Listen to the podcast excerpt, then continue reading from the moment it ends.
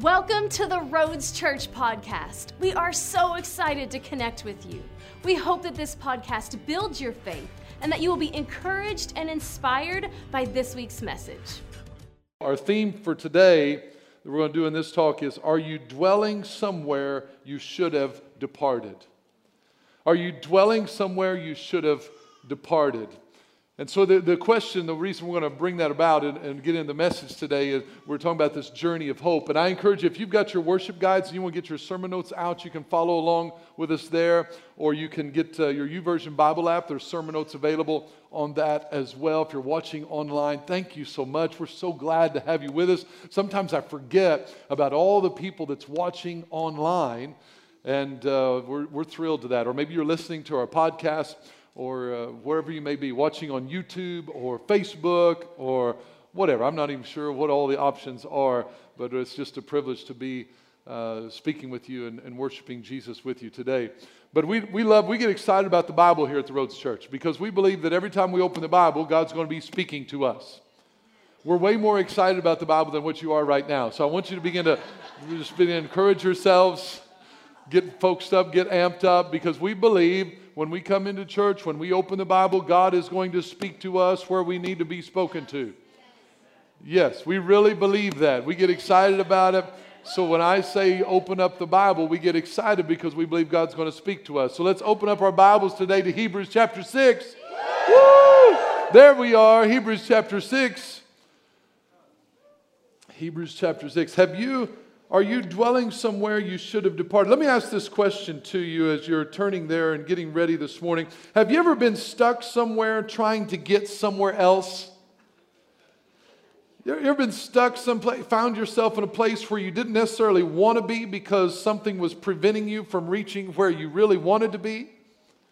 Like the, the definition of the word stuck is means to halt the movement or action of something, to be impeded by an obstruction. So being stuck is a lot of times is an example of when we're here, we want to be there, and for some reason we can't seem to get there, either by something on our own issues, or something we can control, or something out of our control. Has anybody ever been stuck, like you can be stuck in the mud, or stuck in the snow, or stuck in traffic? Anybody ever been stuck in traffic? You're stuck, stuck in traffic around here. I was thinking about it this weekend. Matter of fact, it was just yesterday as we were traveling. It's different than maybe being stuck in traffic in the big city. When you're stuck in traffic here this time of year, it's because there's a combine in front of you and has all the cars lined up. You know, people, you, you don't have any traffic in rural America. Yes, you do. They're called combines. And they, they back up everything.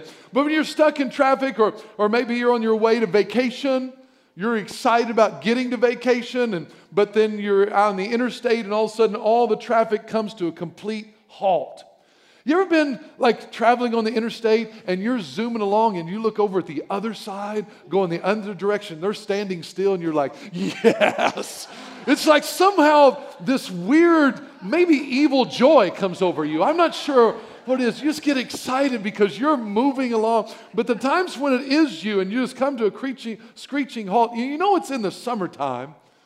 It's hot and the kids are all going crazy. And are we there yet? Are we there yet? And you're sitting there, and nobody likes to be stuck where they are trying to get somewhere else. You ever been stuck in a conversation you thought you'd never get out of? Just look straight ahead. You don't have to think. You're, you're in that conversation. We, nobody likes to be stuck somewhere, right? It's about being somewhere we are now, but it's not where we want to be. And this is what we're going to talk about today. This is kind of our, our theme to, for the day. We're, we're talking about the importance of not getting stuck on our journey of hope. Because how many knows our, our mood is drastically impacted when we get stuck somewhere? If you're stuck somewhere, if you're stuck in line shopping, and you know, I was, we were shopping just the other day. I was in this line. And this person just kept taking their own sweet time. They're in the line that's supposed to be ten items or less. I counted at least thirteen items. You, lady, are out. Nobody likes to be stuck. In our, our mood, we can get cranky and we can get irritable because we are where we don't want to be. That's the basis of it. Is I, I don't want to be here, so therefore I get upset. Then everything about my life is impacted by my mood, which is impacted by my surroundings. So it's just like this vicious cycle. I don't want to be here, so I don't like the fact that I'm stuck here. And the fact that I don't like it makes my mood bad. It makes my attitude bad. And it's even worse being where I don't want to be. Yeah. It's like it snowballs. And this is what we're talking about. We don't want to get stuck. So let's look at Hebrews chapter six. I'm just going to pick three verses out of here, and we're going to jump into the part we want to focus on today. For when God made a promise, I'm in six thirteen. For when God made a promise to Abraham, because he could swear by no one greater, he swore by himself, saying, surely blessing, I will bless you, and multiplying, I will multiply you. And so after he had patiently endured, he obtained the promise. I want to give you three phases of the journey of hope. Three phases. I hope you get these. I hope you write them down. They're P's. Note takers are world changers. The first phase of the journey of hope is the promise. Second one is the process. Bah. The third one is possession. Yay! So we got, we're bookends. You know, you got two, the rows between two thorns or something like that. I'm not sure how that went, but either way, you got promise, and we got possession, and we got the process in the middle. I just let something run around the track right there. Don't say that, Chad. You're in church and you're online. Hey, everybody online. How you doing? Thank you, Jesus. Three phases of the journey of hope. You'll see them right here in these verses. Look what it says in verse thirteen. For when God made a promise, everybody say promise.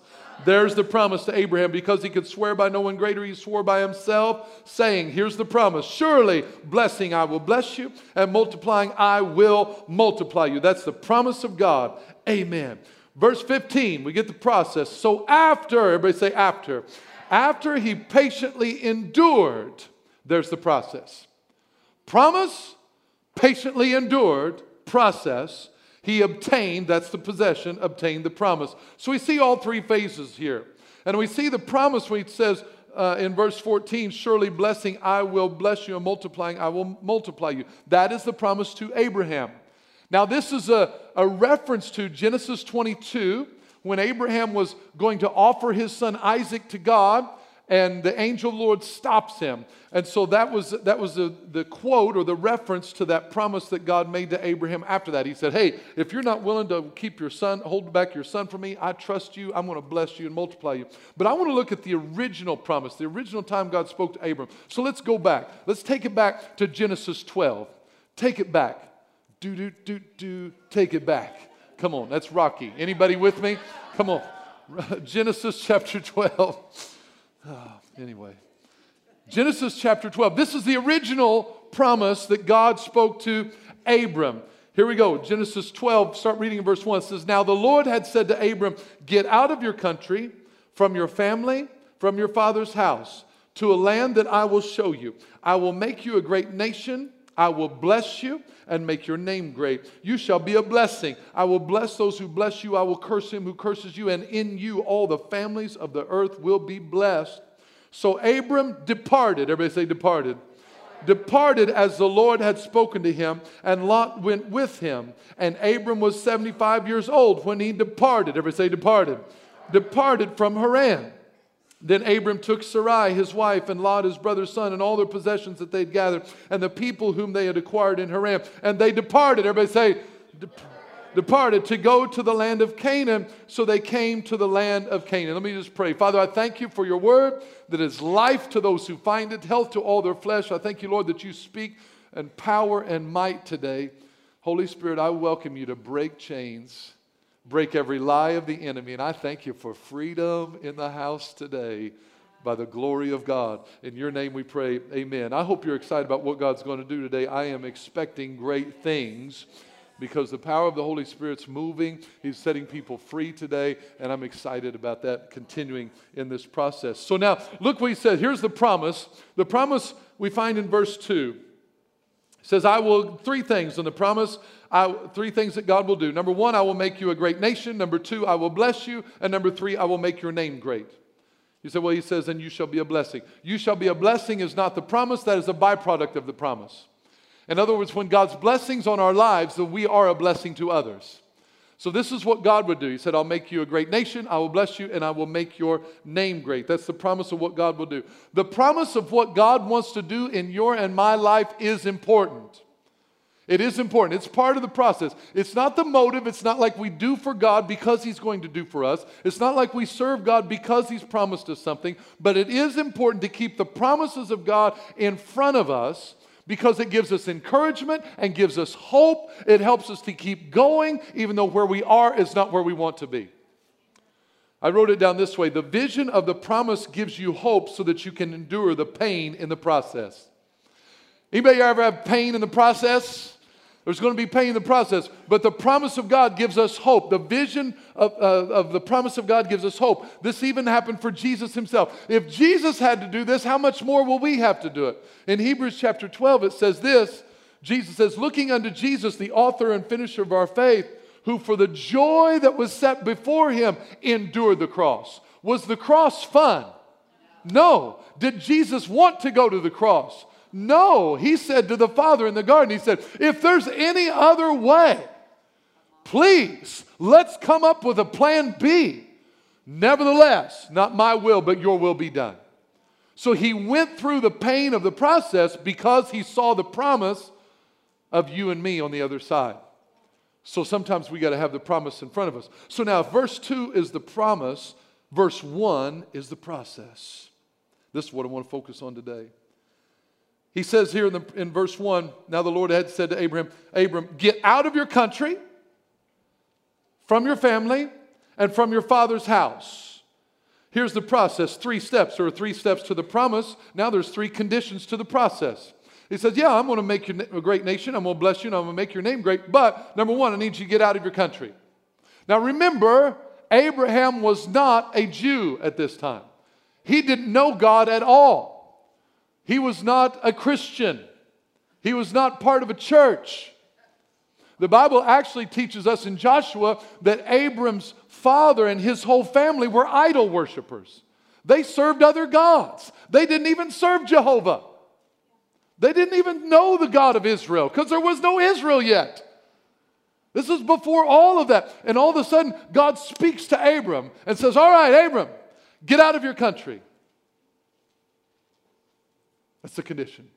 Get out of your family and from your father's house. I'm like, wow, this sounds like a, a, a huge price to pay. To leave all three of these, he'd be leaving all the security, identity, and future that he had.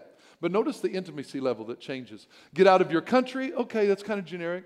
Get from your family. That literally meant your, your homeland or your birthplace. And then the third one, from your father's house. Notice that the intimacy level ratchets up each directive.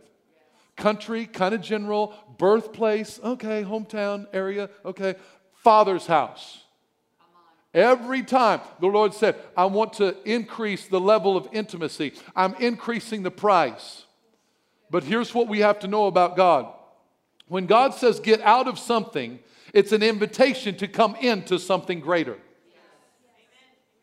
Whatever God calls us out of, He's always calling us into something greater.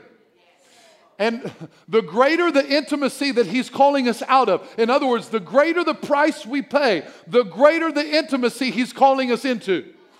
He's calling me out of relationships here to call me into a greater relationship. God never just says, get out of sin. He calls you into something greater than sin. The problem with religion is religion just says, stop sinning. Get out of sin, and then you will be right. You will not be right when you just stop sinning. We're only, we're only right by the righteousness of Jesus. My stopping sinning will not save me. Jesus dying on the cross saves me. Me putting my faith in Him. So now it's understanding that God's never going to call, well, if you just quit Uh, you know, smoking and drinking and cussing and sleeping around and stop all that sin, then you'll be right. No, no, no. God calls you into a life that's greater than sin. So you look at sin like, wow, why would I go back to that when I can have this? That's the difference in religion and Jesus. Jesus calls us into something, not just out of something. So that's what you have to understand if you're watching today. God's not just saying stop this, stop that, stop that. He's saying start this. Start this. It's an invitation. He's like, come, come and dine. Taste and see that the Lord is good. Yes. Once you taste of living for Jesus and really taste of living for Jesus and not just attending church. But once you taste living for Jesus, now going back to the other leaves a, leaves a bad taste in your mouth. That's what God wants you. Once you experience the presence of God, you never want to go back. Never want to go back. So this is what he's telling us. He's, he's saying, listen, I'm going to call you out of something. God's never just freeing us from something, but he's freeing us to something. This is so important, man. So, so where, where is he freeing us to? Where is he freeing us to? He says in verse, in verse one there, he said, from your father's house to a land that I will show you. I will show you. So we got to trust the guide. We got to trust God that we're not always going to know. Here's the question. Can we leave behind what we know to move towards what we don't know? If God's calling you out of something that you're familiar with, a lifestyle that you're familiar with, friends that you're familiar with, can you leave them behind and walk into something that you're unfamiliar with? Can you trust the guide that he will take you to a land that he will show you? Abram didn't know where he was going. He didn't know how it was going to end up. He just said, Abram, I want you to leave everything that you're comfortable with, everything that you're used to, everything that you're familiar with. I want you to leave all of that and go with me. Where? I'll show you. How many is going to trust God when he calls you out of that life into a new life and you don't know what it's going to be like? That's the invitation that God's giving us. Trust the guy. Why? Because we're not trying to go to an end result. Here's what we do. Here's what I do. I'll say it about myself. I say, God, I'll, I'll go where you want me to go if you show me what it's going to look like when I get there. If you'll show me how it's going to play out, I'll trust you, man. If you'll show me how the connection is going to be made and, man, where I'm going to live and how the house is going to be or what the job's going to be like, man, I'll trust you. Just show me what it's going to be like, because we want to give God our stamp of approval on his plan. Like, God, if you just if you just make it really plain to me, I'll leave. I trust. I will leave, God. I will leave all this behind. I trust. I'm guaranteed. I will. If you'll just show me everything I'm going to. He said, I'll. Just trust me. So now our what we're going to is not the thing, it's him. When we choose him, then we'll go wherever he wants to go. That's the difference. Too many times we're wanting what God will do for us instead of God himself. He says, trust me. And so he's, he's pulling us out on this journey, and he, he doesn't tell us where we're going. So now, is this, when did God speak this to Abram? You said, well, in verse one, it says right there. No, no, I, I believe it was earlier, because look at verse one of chapter twelve. It says, the Lord had said. Had said's past tense. The Lord had said to Abram. So go in chapter eleven and go back to verse twenty-seven. Maybe you're close by. Maybe you just scroll up, whatever you do. Right there, and I want to give you this. This is the genealogy of Terah in verse twenty-seven. Terah begot Abram, Nahor, and Haran. And Haran begot Lot. And Haran died before his father Terah in his native land in Ur of the Chaldeans. Pay attention to verse twenty-eight. You'll need this. So Abram had three sons. Sorry, Terah had three sons. Abram, Nahor, and Haran. Haran was the father of Lot. But Haran died before his father Terah in his native land in Ur of the Chaldeans. Okay, so that's where Haran died before his father. Then Abram, Nahor, and Nahor took wives. The name of Abram's wife was Sarai. The name of Nahor's wife was Milcah, the daughter of Haran, the father of Milcah and the father of Iscah. But Sarah was barren and she had no child. Now, I, I do better with pictures, and so I brought up this slide. I want to give you the family tree here for what happened. So here's Terah. Got my little pointer here. So Terah had three sons. It says Abram, Abraham listed here, but it was originally Abram, Abraham, Nahor, and Haran. Now, it would look like on this, and in the text, it might make you think that Abram was the oldest, but I'm telling you, uh, what I've studied and figured out, that Abram was actually the youngest, and Haran was the oldest. And there's a lot of ways that we can explain that, but Haran, so then it says, died back in Ur of the Chaldeans. So Haran died. He had Lot, and he had Milcah. Well, then the Bible tells us that Nahor married Milcah. Yeah. So, so Nahor married his niece. We don't do this anymore. This is just different times. So Nahor married Milcah. So Haran was the oldest. And remember, we'll find out that Terah lived to be two hundred five years old. So these guys could have been decades apart in age. So we think about every two years spitting out a kid. Well, that's not necessarily what they did back then. It may have been every twenty years. So anyway, Haran had Lot, so Haran was the oldest when he died. He had a daughter, Milcah, and so now who knows how old she was. She could have actually been the same age as Nahor. We don't, that's not the significant part of this story. But anyway, so that's the family tree. All right. And then Abram, if you know this too, Abraham, also I'll throw this in for free. Remember that Abram married Sarah, Sarai. Sarah was actually his half-sister. Same father, different mother. I know it's weird, but it's just the way it was back then in the Bible times. So again, different mother, so Sarah and Abram, age difference. We know their, you know, what their age difference was just from Scripture. But again, that's not important. I just wanted to throw that in there. So now here's the family. So he looks in verse thirty-one, and Terah took his son Abram. Now wait a minute. In chapter twelve, who did God speak to to get out of his country, to get out of his family, and to get out of his father's house? He spoke to Abram, right?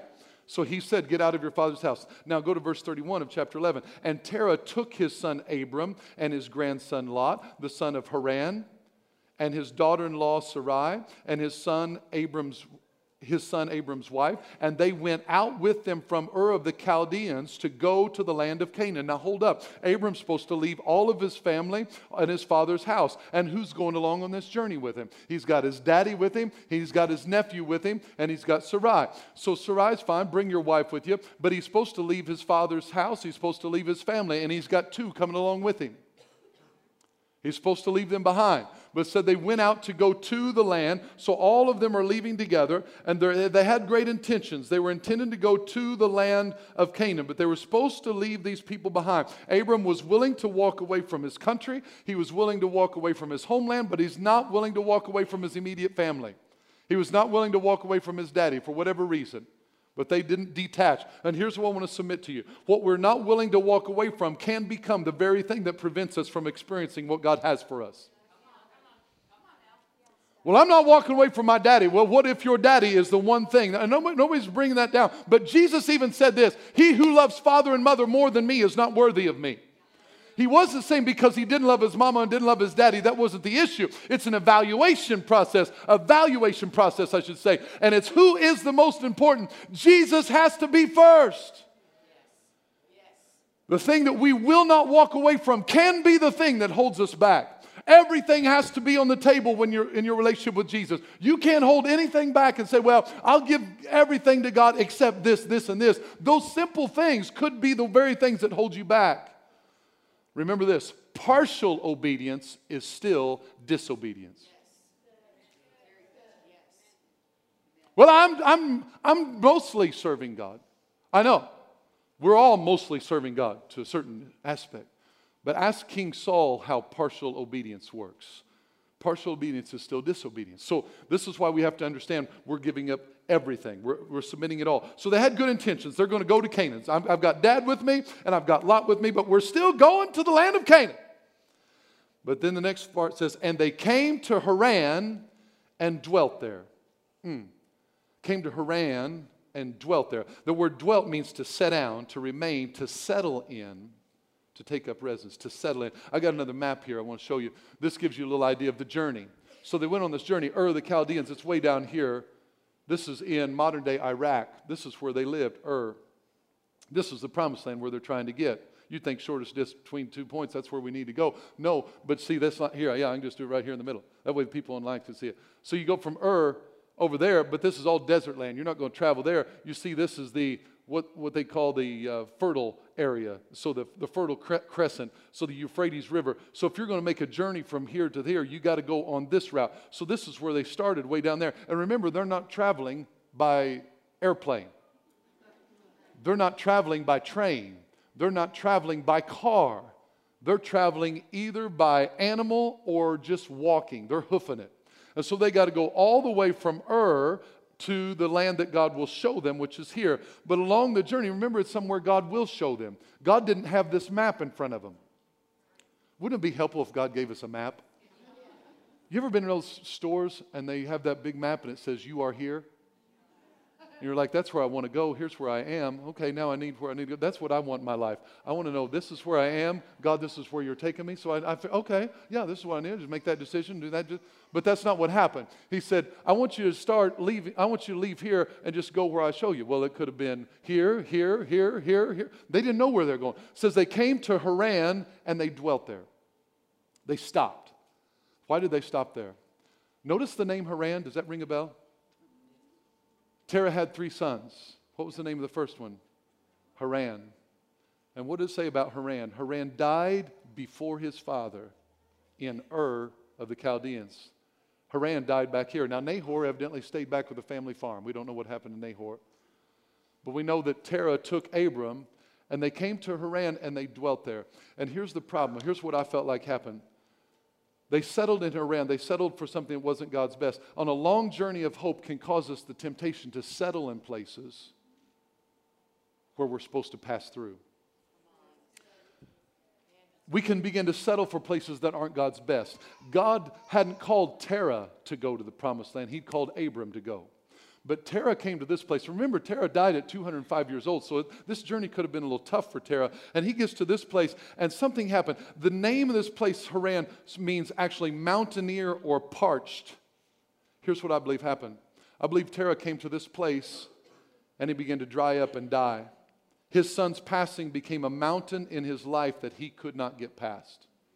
He named this place Haran after his son because he was saying, I can't go any further. The pain of losing his son had become too much, and he didn't want to go any further. He said, just begin to dwell there. And that's the problem. Our hopes can dry up around mountainous circumstances in our lives. Do you have any hopes or dreams that have died in disappointment? We all have our Harans that we have to deal with in our lives. Our issues, our disappointments, our things that have gone wrong. Things that have happened in our life, maybe happened to us, happened through us. And, and if we're not careful, that Haran can end up being the place that we stop. Because notice what it says. They, they began to dwell in Haran. So the days of Terah were two hundred five years, and Terah died in Haran. He died there. And then chapter twelve, verse four says, so Abram departed as the Lord spoke to him, had spoken to him, and Lot went with him. Abram didn't depart until his dad died. Until that thing happened that was holding him back. And I believe there's places that we are dwelling that we should have departed. Haran was on the route. They had to go through there. But it wasn't where they were supposed to stay. It wasn't where they were supposed to live. They settled there. They were dwelling in a place they were supposed to depart. They, and Abram was not able to depart there until his dad, the thing that was holding him back, the thing that he would not leave, the thing that he would not hold, uh, put back in the back of his life, he would not put it there. So now that very thing became what was holding him back. And so sometimes in our life, the things we won't walk away from cause us to stop short of where God wants us to go. Are we dwelling places where God told us to depart? There could be a lot of issues. Let me give you a couple. Sometimes we get stuck in offenses. Sometimes we get stuck in tragedy. Amy's story is so powerful. We all have a Haran. They're all different levels. I don't know what your Haran is. I don't know what you've been through. It could be a small thing. It could be a major thing. It could be a life-changing thing. It could be something that somebody said to you. It could be something that a spouse did to you. It could be a divorce. It could be, I don't know what it is, but we all have these Harans that God said, you're going to have to walk through that Haran. I don't want you to dwell there. I want you to stay there. I've called you to depart from it. The Bible says, yea, though I walk through the valley of the shadow of death, I will fear no evil. God doesn't promise us we won't have a Haran. He just says, I don't want you to dwell there. I want you to depart. And here's what I felt like God said. So I want you to tell them that no matter what their Haran is, it's time to depart. It's time to depart. It's time to move on. It's time to leave that in the past. It's time to, sometimes we can't even depart from our Harans of what we've done ourselves. Like, we're the worst to forgive ourselves. We're the worst critic for ourselves. Like, I don't deserve it, so I, I can't do it. God said, hey, it's time to move forward. It's time to be healed. It's time to let that go, what they said, what they did. So his invitation to you and me today is, will you depart from your Haran? Will you depart from your place of disappointment? Will you depart from what's said about you, or what you've done, or what someone else did to you? There's a promised land that God wants you to go to, but we've got to leave some things behind. So here's how I asked the Lord how, you, how I wanted to do it. He said, well, I just want you to offer an opportunity for anyone who's stuck. You're stuck somewhere you don't want to be and you don't know how to get out. Maybe it's a mental stuck. Maybe it's an emotional thing. Maybe it's something that happened in your past. Something tragic, something minor, something major. I don't know. But it's something that happened that has come to define your existence. No one's making small of what happens. No one's saying it's insignificant. God is just saying, I have called you to walk through that. I will give you the strength to walk through that. I didn't ask you to dwell there. I asked you to depart from there. So from our Harans today, it's time to depart. It's time to leave the divorce in the rearview mirror. It's time to move forward. It's time to leave what happened to you. It's time, that tragedy, what was thoughts. It's, like, it's time to leave that thought process. I'm, I'm trying to depart right now from the, one of the most discouraging seasons of my life. I don't know why. I don't even know what's going on. I don't know what happens, but it's just mental. It's, it's an onslaught of the enemy trying to discourage me constantly.